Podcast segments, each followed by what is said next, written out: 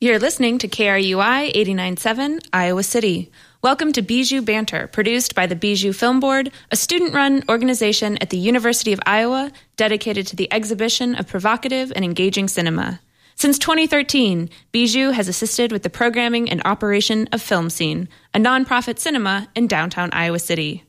As a disclaimer, all of the opinions expressed during Bijou Banter are those of the hosts and our guests, and not those of KRUI or the University of Iowa. In this week's show, we'll be discussing three films that are coming soon to Film Scene. Our lineup includes Ghostbusters, which, in honor of its 30th anniversary, opens at Film Scene on October 24th. Next, we'll be discussing another classic from the 80s, Little Shop of Horrors, which plays this Saturday night, October 11th at 11 p.m., as part of Bijou After Hours. Finally, we'll be discussing Hannah Arendt, which plays Tuesday, October 14th at 7 p.m. as part of Bijou Film Forum. Scott Solziner, a graduate student in the University of Iowa's Department of History, will be joining us during our third segment to discuss the film. Before we begin to banter, I should introduce my co hosts. We have Catherine Steinbach, the programming director of the Bijou Film Board. Welcome, Catherine. Hi, glad to be here. And Changmin Yu, also a member of the Bijou Film Board. Welcome, Changmin. Hi, everyone. I am Leah Vonderheide, the executive director of the Bijou Film Board. I should also mention that all three of us are film studies PhD students in the Department of Cinematic Arts at the University of Iowa. Let's start with our first film, Ghostbusters, Ivan Reitman's quintessential 80s comedy and enduring franchise from 1984. There's so much to love about this film, but I'm hoping, Changmin, that you can give us a jumping off point for our discussion. All right. First of all, for breaking news, on Twitter today, Paul Feig just confirmed uh, Ghostbuster 3, and they're going to there's going to be a female cast in these Ghostbusters. So nice. that's wait four females. Yeah, that's wow. We've arrived. We've done it. It's yep. over. so I don't know if I have anything to add to this film. Uh, this is one of the films you that you saw in your childhood and left an undeniable impression. Unfortunately, I didn't see this film until a few years ago when I came here to the States. It was also during the Halloween season. I find the beginning of this film quite interesting. The first film, uh, the first scene is set in the New York Public Library. There we have an old lady phantom that causes a ruckus. Words and sentences that reside in the books are dormant spirits waiting to be re- reawakened.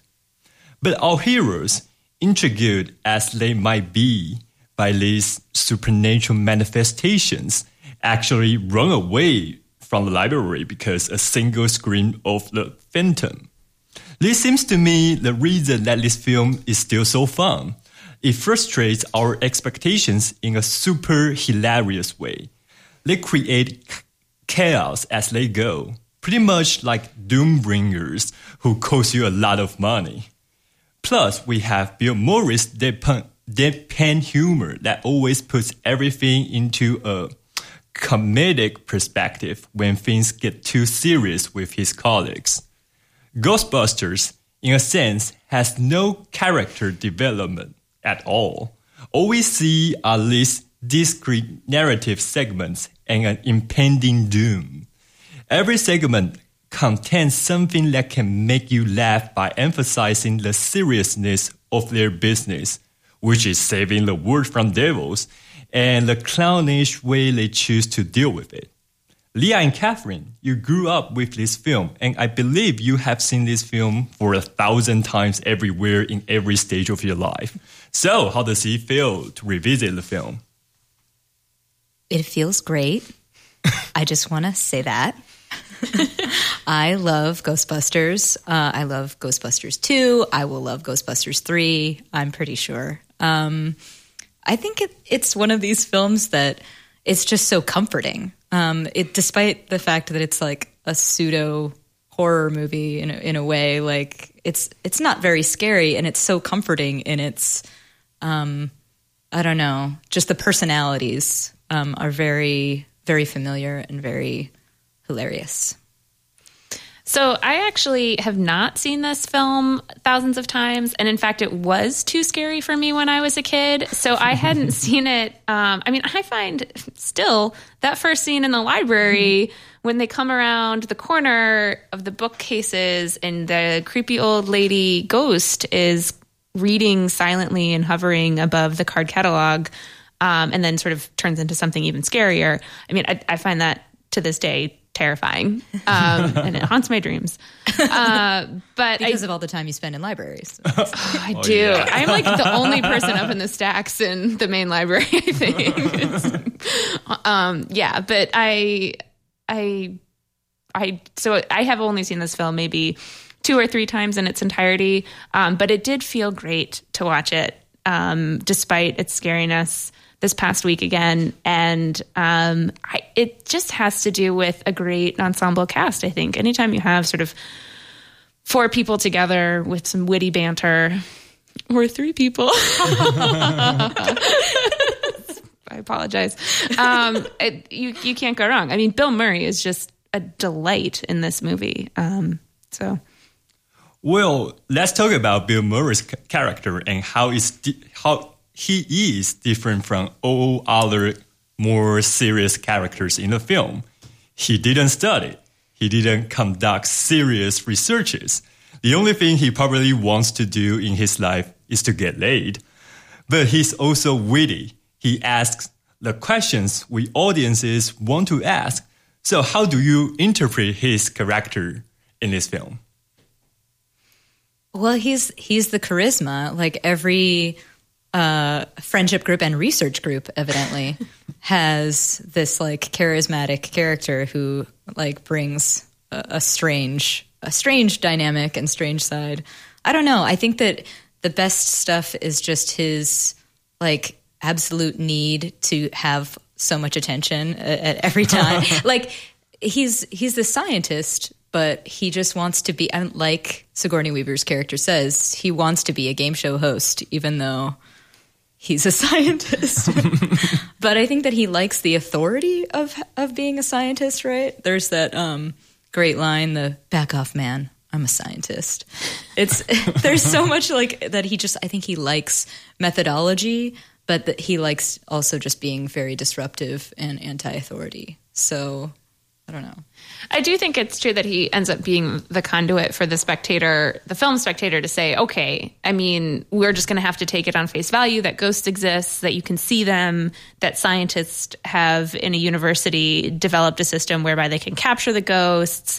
Like, you have to sort of accept so many things very quickly at the beginning of this film and all of his sort of quips and one liners and the things that he verbalizes and it ends up making that a comfortable, easy transition that we can kind of go on this ride with everybody um, because Bill Murray is there constantly verbalizing the obvious, like, eh, you know, the goo is gross and like it feels so funky. Yeah, like he's just saying all of the things. I got slime. yeah, yeah, exactly. So he, I think that that's a, it's a crucial character just in terms of the way the film works with its audience.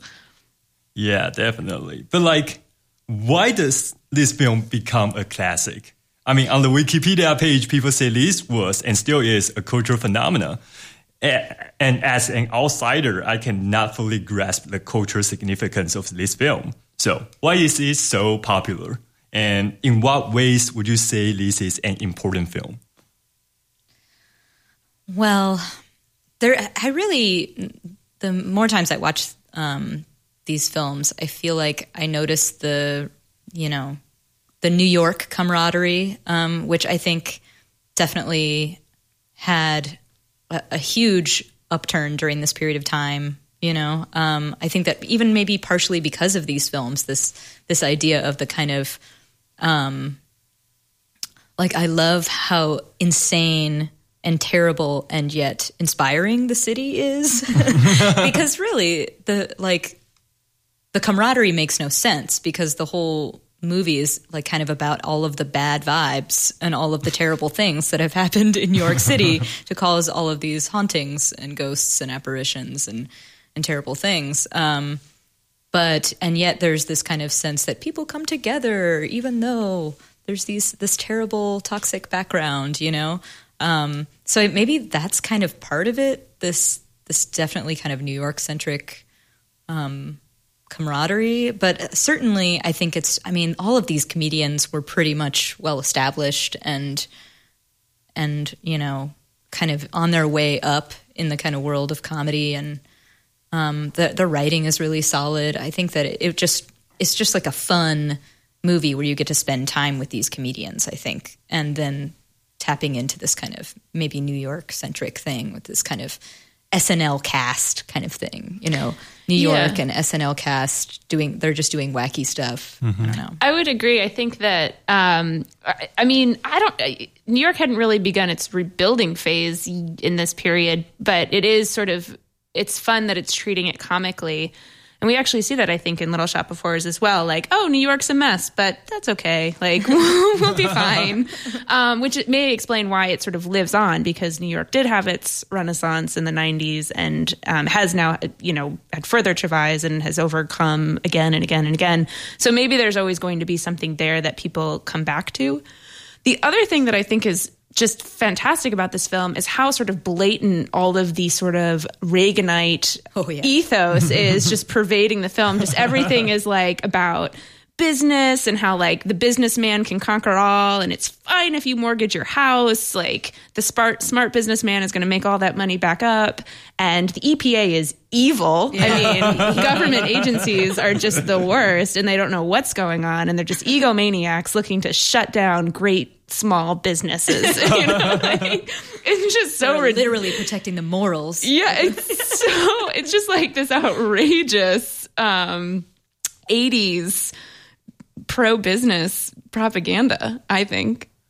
I think although there's a, a certain feeling of camaraderie in this film, but I would say, like, I mean, these three scientists didn't really get along. Like their personalities are so different from each other, and I feel like this is uh, the director or this group's take um, on New York because I feel like there's certain uh, cynicism hidden behind its innocuous appearance, like like its depiction of the public and its depiction of the media. Like people are crazy for this mad scientist, but they don't really know why. Like, oh, these guys are Ghostbusters. They are great, but like, uh, we don't really know.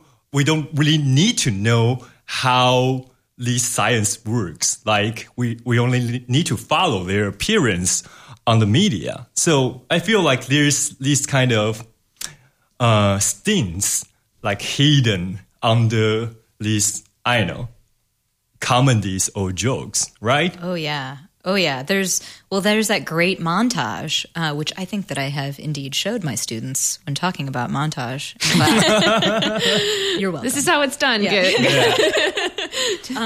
the great where they're getting famous and they're covering Time magazine and they're on Larry King Live and all of this stuff like where they just take off but it, but there's no like kind of why or wherefore like it's just sort of like oh they've got, okay attention and attention attention attention um, but there's there's kind of it's just like it has its own momentum and I think that there's certainly a commentary about that that's going on because we don't really see them particularly particularly doing a great job. You know, I mean, they're doing what they're doing, but they're like causing so much havoc, you know, while they're doing their job. So, um, I don't know. I think that yeah, there is certainly um, a big media cynicism hidden in there too. But I think that certainly the fact that the guys don't get along, I think that they get along together because they're all outsiders, right? They're Oh, not yeah. taken seriously, and that's how they can bond together. All of them have like wacko personalities and hobbies, um, so that like somehow molds them together. I don't know. Yeah. But to get more serious, I feel like we have to talk about gender representations in this film. I mean, it's so fun to to look at this film in this way because ghosts are very, very eroticized in this Oh, yeah. film. And If like, you're into Sigourney Weaver circa 1984. oh yeah, Well, there's also the ghost um, that like comes at Dan Aykroyd's character when he's Yes. dreaming, Or- or is it? Oh it's a dream. Oh my gosh! It's well, we don't really know, Yeah, we right? don't really know. It's it's ambiguous. Forgot about that. yeah. So I don't know. I feel like because Sigourney Weaver's character, like when she is possessed by a ghost, she throws herself to anyone who claims to be the King Master. and and the ultimate scoundrel in the in the film is a red-eyed succubus covered with ice glazing. Like so, it's I would say it's a troublesome, troubling gender representation, right? Well, I mean, we all know that women are the downfall of civilization, so I think it's. I mean, It's no big leap. Yeah.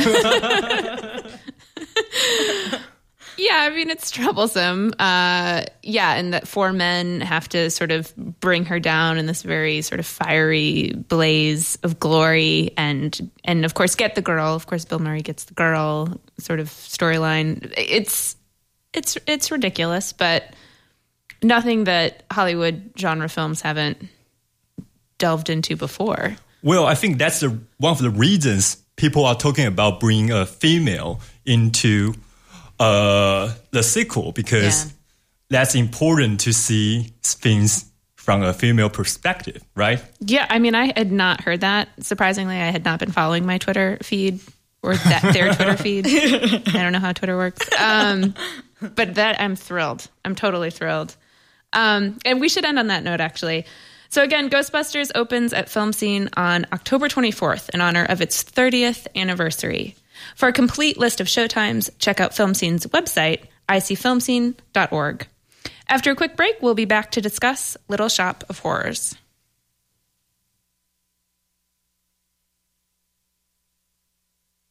Support for KRUI is brought to you in part by the Broken Spoke, who, in addition to offering a wide selection of bicycles, provide bike assembly and maintenance services at their Iowa City location, 602 South Dubuque Street. For more information, visit thebrokenspoke.com or call 319 338 8900.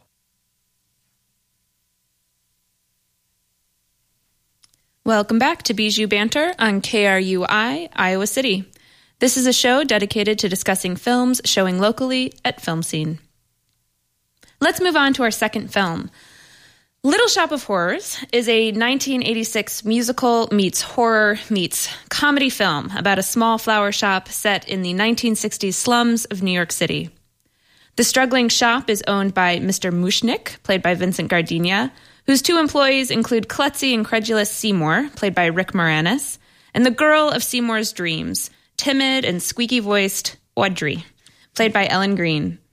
When Seymour puts his recently purchased strange and interesting plant in the shop window, business starts booming. Hordes of customers are drawn to the store to see the plant Seymour has affectionately named Audrey 2. Unfortunately, Seymour soon learns that Audrey 2 has a very particular appetite. This little plant isn't interested in sunshine or rain. Instead, Audrey 2, or Twoey for short, is only satiated with human blood. Therein lies the horror and comedy of this strange but certainly interesting film. Delightfully devilish characters round out this gruesome story, including a violent and sadistic dentist named Orin, played by Steve Martin, channeling Elvis, I think, and an enthusiastic, masochistic man named Arthur Denton, played by Bill Murray in a single scene that almost steals the entire show. In fact, the more morally corrupt a character is in this film, the more likable I believe he is, including the carnivorous plant himself. So I ask, do you, Catherine and Chongmin, agree with me on this point, or do you find yourselves rooting more for Seymour and Audrey? No, I think that you're right. I every I forgot I hadn't seen this movie in a little while, and the "I Am a Dentist" song with Steve Martin. I'm just like sold. I'm just so sold by this hilarious character, and he's so sadistic and terrible. And the song is is just filled with terrible things. Um, but I just I love like every minute that he's on screen, and it obviously you know is very problematic because he is actually being a terribly abusive boyfriend to Audrey. Um, but his character is is so like I don't know. It's certainly super pastiche. It is. I think he is trying to be Elvis, um, but I'm I'm confused. Um, Yeah, and why he would choose Elvis as the way to channel this really grotesque character. yeah, I'm confused by that artistic choice as well. Yeah.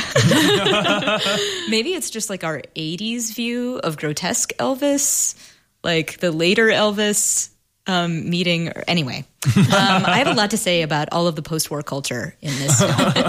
um, but, uh, but yeah, no, I think that um, certainly Steve Martin is amazing. And then, um, and then Bill Murray is super awesome. And they would make a wonderful couple, I think, in this film.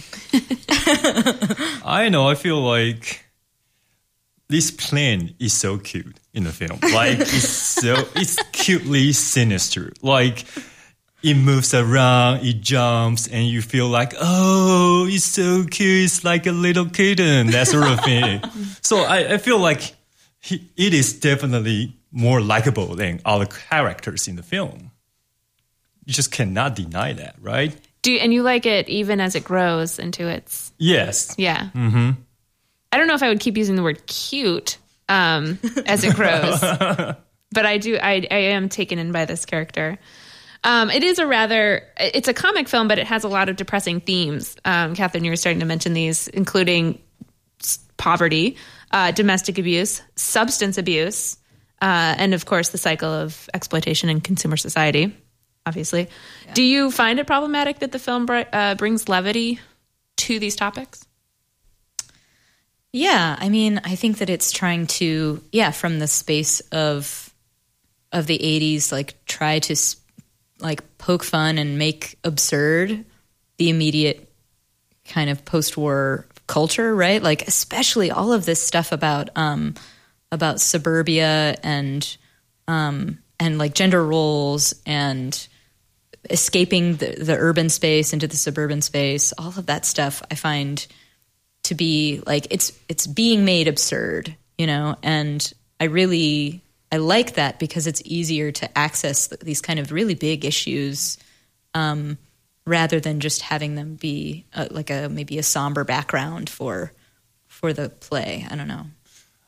I think it's it's important to note that uh, this film is a remake of Roger Corman's early Yeah. eponymous film in 1960, and originally the film was much heavier. Like the ending, they they switched the ending because the original ending was too heavy. Like uh, the original one was about like Audrey sacrificed herself because uh, she wants Seymour to achieve glory and success.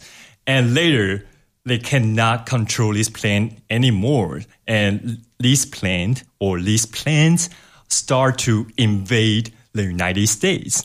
And one of the last shots in the original film uh, is this carnivorous, uh, this dreadful plane climbed um, the statue, the Statue of Liberty Wow. and conquer the United States. So I feel like, but like uh, the audience uh, didn't like it at all. So they switched the ending to give it a lighter tone. Like we still see that oh, this little plant growing in front of their house, but like it's not a big threat. Yeah, I I kind of love that original ending, and that's the ending that's still used in live productions. That never actually changed in the sort of if you go see it in community theater. Um, it, it still uses that original ending, which is much darker, and for some reason apparently works in a live theater production, but just wasn't. People weren't ready for it in the in the 1986 version.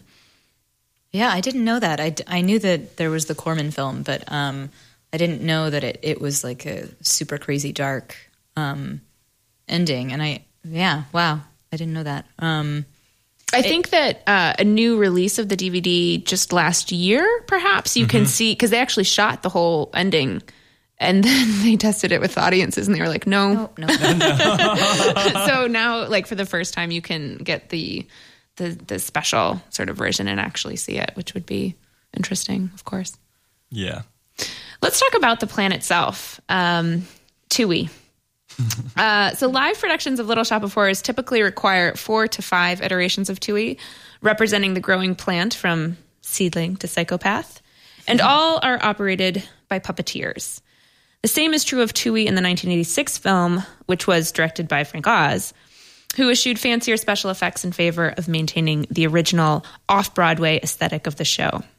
So this has me thinking about puppets in theater and film, and why and how we continually see renewed approaches to puppetry in both venues, from Julie Taymor's The Lion King to Avenue Q, from each and every Muppets movie to unexpected puppet cameos in films such as Forgetting Sarah Marshall and even Being John Malkovich. So I'm just wondering, what's what's the appeal of puppets?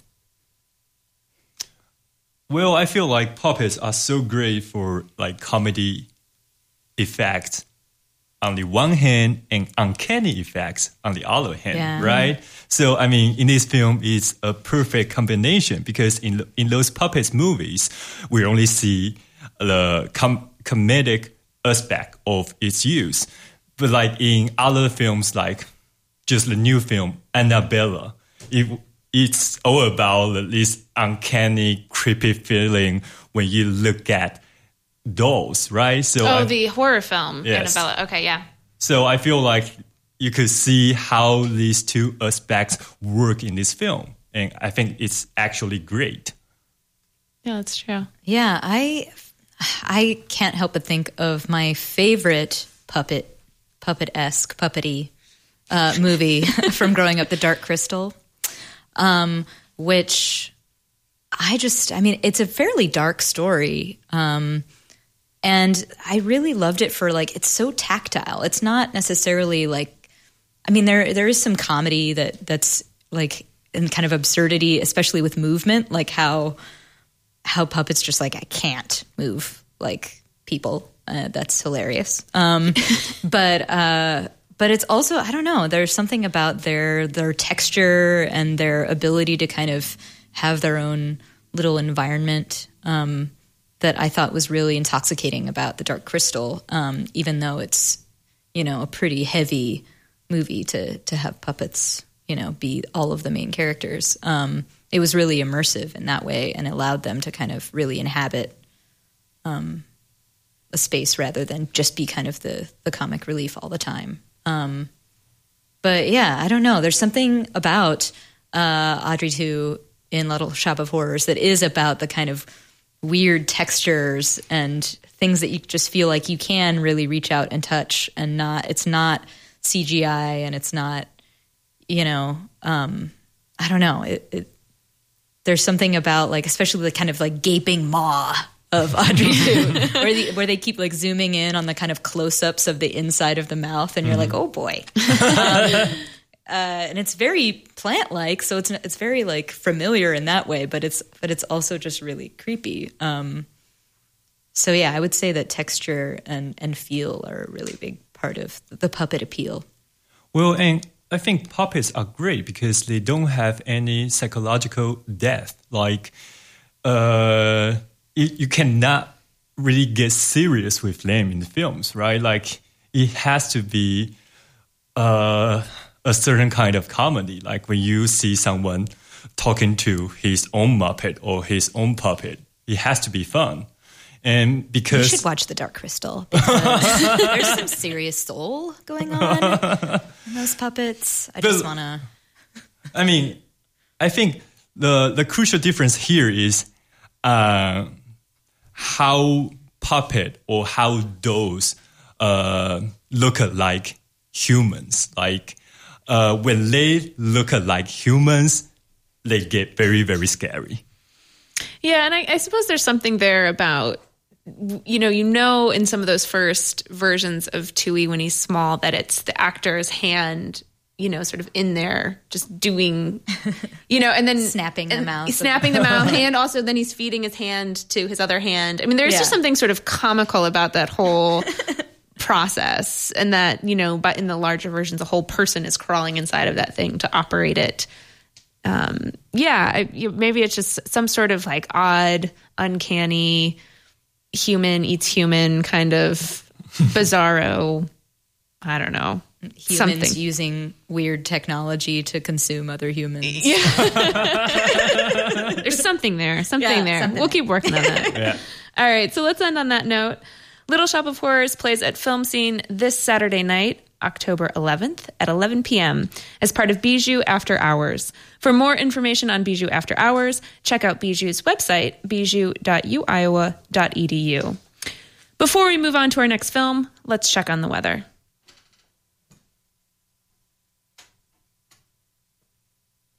It's currently 65 degrees in Iowa City. This evening, there's a 50% chance of rain, a low of 47 degrees. Tomorrow, 30% chance of rain, high of 59. You're listening to Bijou Banter on KRUI, Iowa City.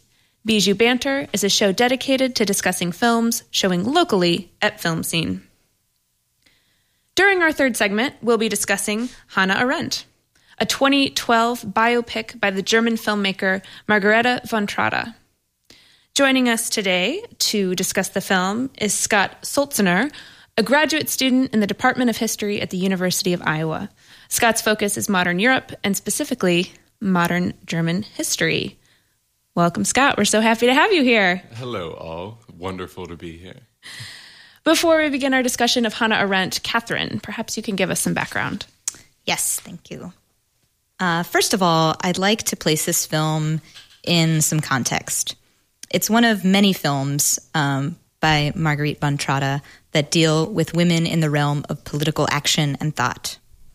Von Trotta is a major player in the new German cinema movement and has made it an imperative in her cinematic and televisual productions to show the complex forces that women confront in post war intellectual as well as pragmatic concerns. Barbara Sukowa, the lead actress in the film, has collaborated with von Trotta several times to bring the lives of famous and revolutionary women to screens. Hannah Arendt, as a philosoph- uh, philosophical figure and as a film, is all about curiosity and the quest for understanding amidst the horrors of totalitarianism. This film gives us a fairly narrow window of Arendt's life during her attendance at and reporting of the Adolf Eichmann trial in Jerusalem for the New Yorker magazine. The film makes liberal and fascinating use of the actual 1961 trial footage of this Nazi quote unquote paper pusher. Arendt was a German Jewish ref- refugee who, according to this film, absolutely needed to attend this trial. Her curiosity and her beliefs needed to confront it. But the film's focus on this era also wants us to empathize with a thinker who is struggling to communicate her ideas properly to those around her and abroad. Her famous phrase, the banality of evil, which she uses to interpret Eichmann's character and role in Holocaust atrocities, as well as many like him, electrifies those in her intellectual circles as well as popular culture at large. Very many are offended by her articles and the statements within about Eichmann, as well as global complicity with Hitler's regime. Much is also made of her alleged affair with uh, philosophical titan Martin Heidegger, a known Nazi Party member, and this film delves carefully into Arendt's strangely conflicted emotional world. But, like any biographical film, we need to be careful of melodramatic characterizations as well as overly heroic depictions. I'm interested to hear if my fellow banterers and Scott as well, um, what you thought about this kind of depiction. Was it perhaps overly wrought emotionally or very aggrandizing, or was this truly kind of a, a historical exploration? Oh, that's, that's a tough first question. Um, I mean, there are any number of, I think, lens through which you can view this film and talk about it. Um, and to choose one is necessarily to leave some others off to the side. But I do think that no matter which one you are, it's a very careful film. That's how I read it. Um, so if we're thinking of it as careful in the context of potentially maudlin or melodramatic, I feel like von Trotta is very careful again to balance any sort of sentimentality or um, kind of hagiographic depiction of Arendt with um, someone pushing back against it, whether this is uh, her husband or her friends. Um, in Israel or New York, but both which all of all of them there's trouble with them as well for speaking from a very totemic position about this is what they represent and the view they mm-hmm. represent. I mean, I ret- I think of then in light of this question, the beginning and the end, both centering on her smoking while exhausted and right on the edge of sleep, and that seemed like a potentially heroic image there of the tireless thinker.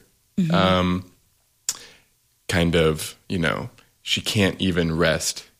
And at the beginning, you just, the cigarette's dangling there, and you just imagine maybe what's going on in her head, and it sets her up in this position that might be kind of laudatory, but at the same time, um, I think it's neverly overly emotional. So I guess, yeah, to answer that question, I would say it walks a pretty thin line between kind of some sort of biopic objectivity and any sort of mm, heroic depiction of her. I mean, I don't know. How did, is that how you read it, or differently? I mean, I think that you're right in that she's characterized always, almost always, I, I guess, um, in confrontation with right. other people. Right. Like she's always arguing, and in the moments when she's not arguing, yeah, there are these quiet moments, but you know that they're not quiet moments. Right. They're, I mean, there's always the smoking. The smoking is very, very present in this film. Um, but, but it's also this kind of grinding of gears all the time, and and so it is a very, I think, um, a careful and maybe um, situated representation of her. I don't know. What did you guys think? Well, well, I feel like I have my doubts toward this film, but I'm not saying it's a bad film. It's a good film, but like um, presenting various views uh, doesn't mean that it's neutral. Mm. Like because obviously the film chooses to side with Hannah Arendt from the beginning to the end. Like he is the righteous figure in this film and he, the film definitely wants us to believe the validity of her claims, especially in this film. I mean, if you put this film in uh, von Trotta's career, I wouldn't be surprised that he, uh, she gives us this kind of de- depiction of Hannah Arendt because von Trotta is a feminist, and he always, uh, she always strives to, to uh, present a more more positive female figure in cinema. I would say that f- since the late 1970s. So, so that's why I have my doubts about this film. I, yeah, and I think it's difficult not to view this in light of their collaboration right before this on Hildegard von Bingen, who's a 12th century female saint, with mm. Sukowa playing the lead here again, and in a very for a woman who has a kind of outsized both political and religious influence. Not to talk too much about that movie, Visions, but um, I think they're of a piece. What's going on here? Um, for a woman who has this kind of, as I said, outsized political influence, you see her talking with the emperor, um, and also religious a religious voice in a position where women didn't necessarily. Um, but at the same time, that voice is dependent upon her having these ecstatic visions.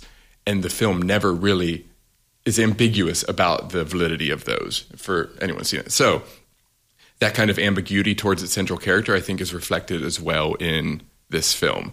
Um, so I think I agree with you that it's on her side, but I, I mean, if we want to get into it, the interesting relationship is the relationship with Heidegger here. Um, so that a lot depends on what we think of what she's doing, depending on how the film is talking about that relationship.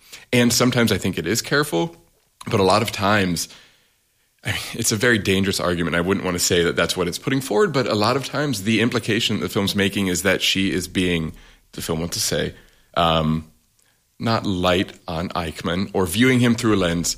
Eichmann becomes a stand-in for Heidegger is mm-hmm. the is the way I read that.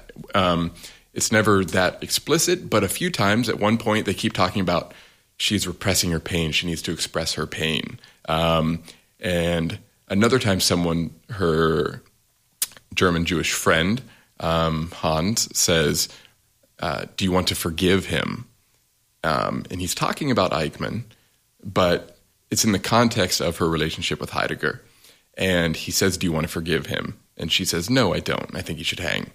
Um, but at the same time, he sees that, he re- sees everything about the way in which she deals with Eichmann and uh, these kind of low level, although we can talk about that because Eichmann is not, um, Nazis through the lens of her relationship with this, with Heidegger. So I don't know. I mean, it's really ambiguous, I guess, what the film wants us to make of that relationship. And I, Yeah. I'm in- intrigued to hear how you guys might have read the presentation of that. Well, I just want to backtrack one step before we kind of delve into Heidegger. But, um, you know, it's interesting that, uh, Scott, you're talking about this in terms of the film that came before. Uh, and I'm not actually familiar with that film, but from, you know, Von Trotta's films in the 70s, like um, The Lost Honor of Katharina Blum or The Second Awakening of Christina Christa Klages. Um, those films are similar in the sense that you have a central fe- female protagonist who society is using as a scapegoat. And so the film is constructed in a way to sort of unravel woman as scapegoat mentality that we talked about with Ghostbusters. Um, so, and, and, and Von Trotta, I think, is extremely successful in doing that. And I'm wondering if part of the issue here is that we're dealing with such a, such a, well, a real person and such a recent real person. And, and what does it mean then to try and sort of get her out of sort of the position of, um, targeted woman in a very sort of deeply complicated political position rhetorically. Um, so that's what's been running through my mind. But certainly, we should we should go into uh, Heidegger and who he was to her, and whether this film is trying to is this film trying to draw the parallels too easily? Do you think, or do you think it's doing it carefully to try and say, oh, maybe she was just thinking about Heidegger? Yeah, I mean, this is one of my main questions because I think that the the kind of flashback structure we get where we have her like various interactions with Heidegger, but they're not um, they're not very emotionally tied, right? Like there's a lot of these kind of scenes where she's watching him talk or we have like very like kind of vague physical interactions but not a whole lot of like deeply emotional talk or like super connected you know dialogue so i i'm sort of wondering what this film thinks about Will, this relationship with Heidegger because there's there's these flashbacks, but I don't know what they are achieving other than drawing this this parallel that um, that it but is left up in in question whether or not this parallel is profoundly effective or just a, a little effective. I don't I don't know. Well, they don't even have the intellectual depth, like because in the, in those flashbacks, Heidegger was always mumbling, like thinking this, thinking that. so he That's seems just Heidegger. I don't know. it doesn't really want it doesn't really want to like get into these complete complicated arguments Right. about Heidegger. And so he seems to be a little bit, I don't know, idiotic or flat in that sense because in in those flashbacks he acts as if he's like a womanizer, like to Arendt, right? Right. I always understand that as t- screenwriters are terrified of writing philosophers or geniuses because, like, now I have to embody genius. Um, So I will make them, therefore, really s- stoic, and um, therefore the genius is hidden behind nothing. Um, but I felt the same way. Those are interesting scenes. Uh, I mean, it depends what you want to consider her attraction to him being based on. The scene where he's in the classroom and he's talking about thought being pointless and action meaning something. I mean, that's that's a classic post First World War World War One intellectual justification for fascism. You know, a lot of intellectuals are drawn to this, and that's the just that's what they give. You know, action. Um, you see it in Italy um, with D'Annunzio, and you see it with the Futurists as well. I mean, it's so it's there. I, I don't know how well that encapsulates Heidegger's own views. I mean, they're there. Um, my, my impression is that their relationship kind of spanned the most overt uh, periods of his Nazism. That it wasn't necessarily something that she would have had to grapple with right away, but it still doesn't give me a strong enough basis to explain the presence, the like the phantom presence of Heidegger in her grappling with Eichmann forty or twenty years later. Um, and then the the scene in the forest where you know they're talking it out is so kind of cryptic as well in what you want to get out of that. And I guess that was Heidegger. Um, if we know Paul Celan, the Jewish poet as well. I mean, he had a similar kind of mm, reconciliation slash you know talk with Heidegger afterwards, where he tried to understand Heidegger's approach, and some really great poems came out of that. But we're still unclear about what exactly that, that happened there. So I don't understand the exact relationship that von Trotta wanted us to establish between that relationship and Eichmann. So. Yeah, we should return to that idea um, in a second. Let's take a quick break, and when we return, we'll keep talking with our guest, Scott Solzner, about Hannah Arendt.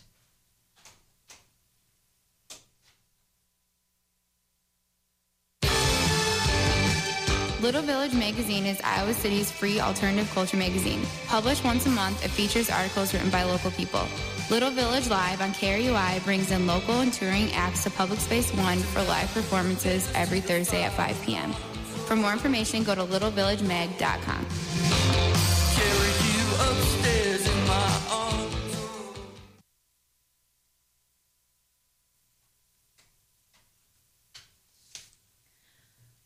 Welcome back to Bijou Banter on KRUI, Iowa City.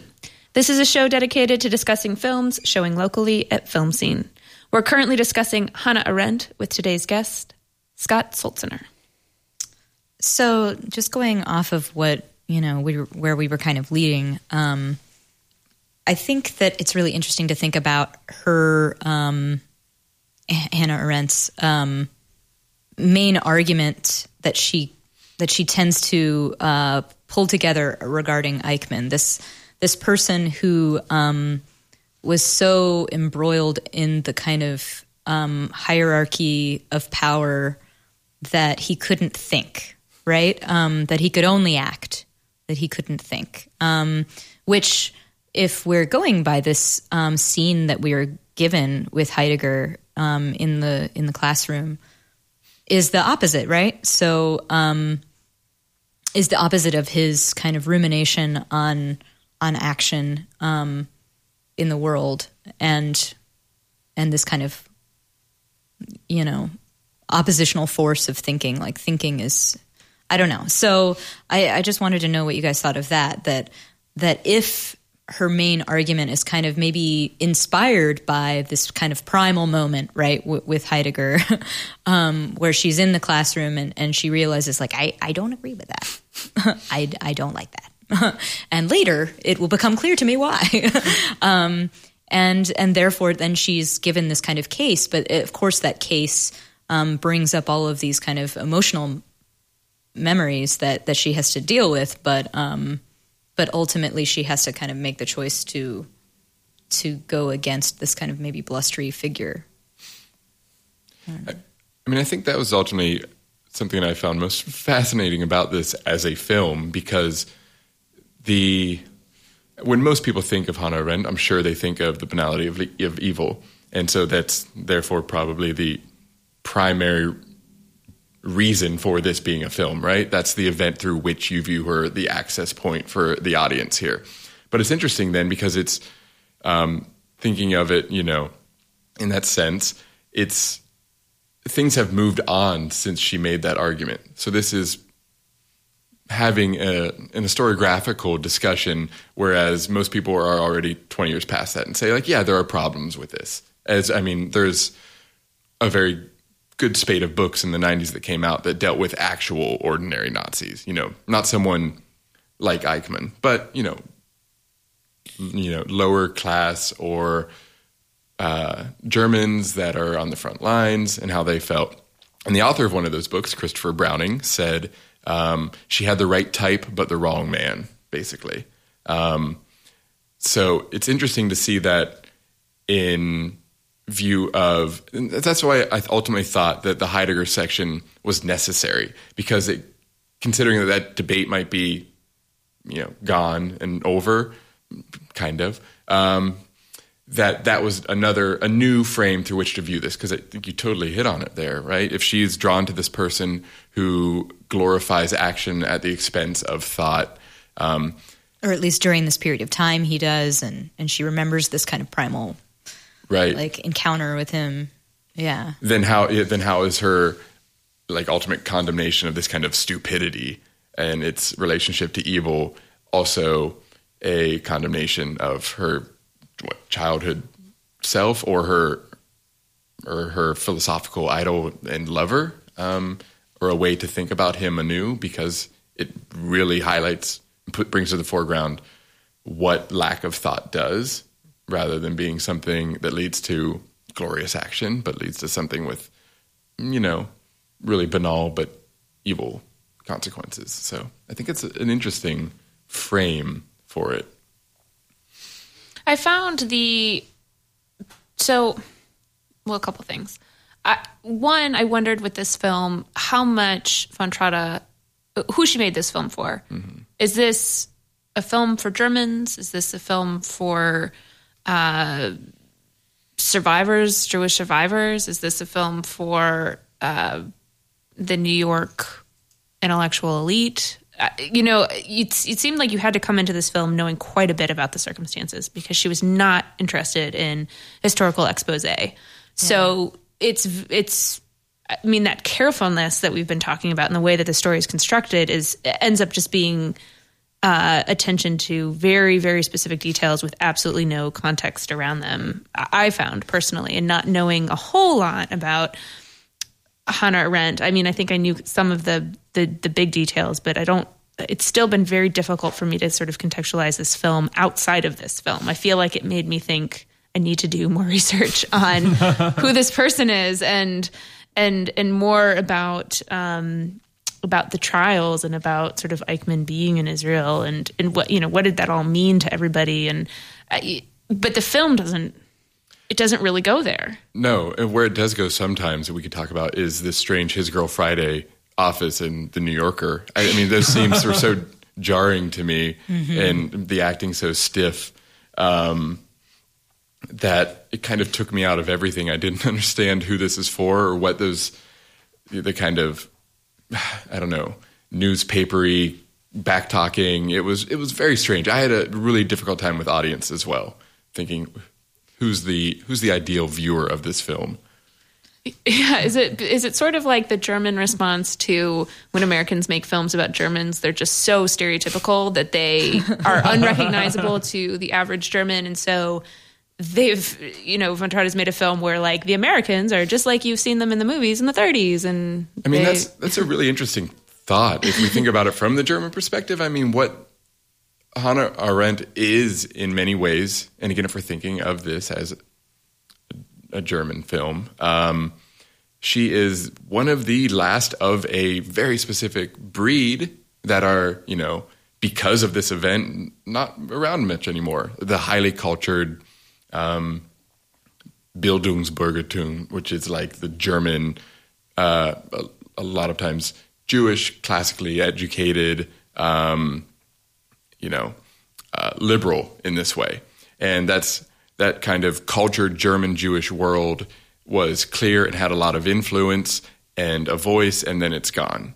Um, and she is a connection between that. And they had a very clear sense of themselves. I mean, the people that she has around her are these, you know, uh, Hans, her friend, as well, philosophy student, works with Heidegger, um, and then they're in exile.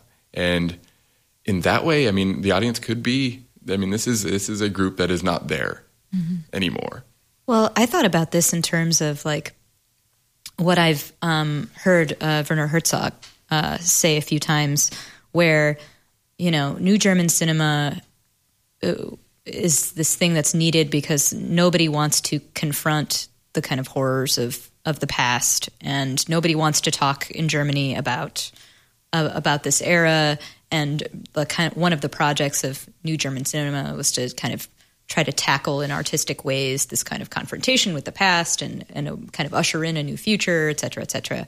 Um, so I think that makes sense with um, with this depiction and with this making making this into a, German film for for those people who like who are still unwilling to kind of face these kinds of um, past debates and um, and the future ramifications. And um, and therefore even though we know that this was such a particular moment and that um, the kind of banality of evil argument has evolved you know um, but that this moment was such a particular one especially for for Germans in exile and and like reinterpreting what it means to be part of this generation that that could no longer be German truly, right? Um, so maybe it's kind of about Germanness and what Germanness means um, in like moving forward with this kind of um, this kind of conflicted history um, where we have, you know, certainly the persecuted creating these um, profound ideas and processes uh, with which to confront the past um, while in exile. I don't know.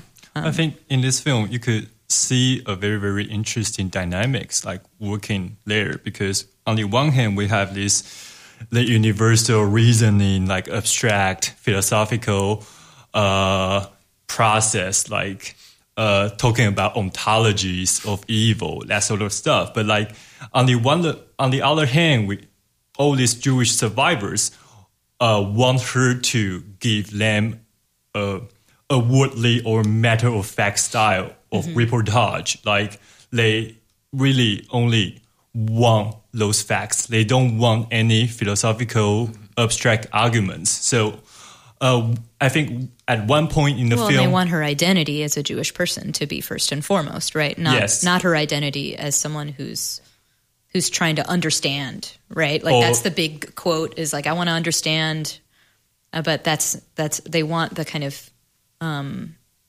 yeah the the emotional and and um, you know particular kind of identity presence of Jewishness to be the the guiding force, you know, in, in this particular article since series of articles. Um, anyway, sorry.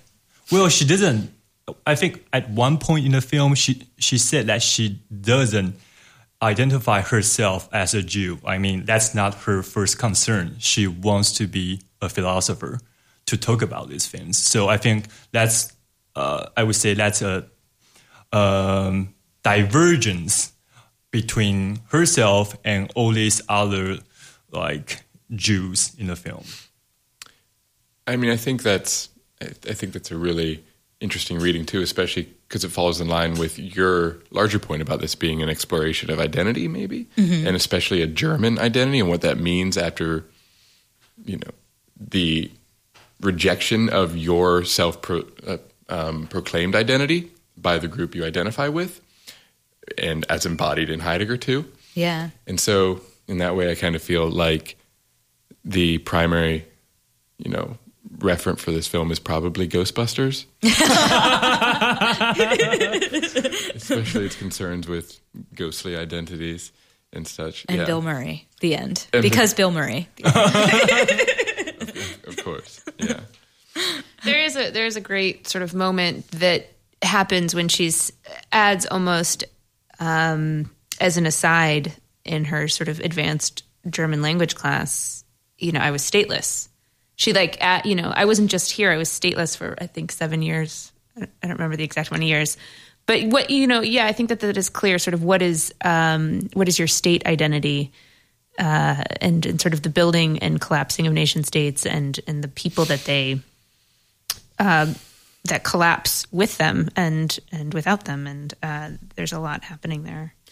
I mean, and that's reflected in, in the way in which her original core group you you sense from Germany. These activists, whether her husband or her friend at the new school or her Zionist friend ultimately in Israel, how they're dispersed, and they all are.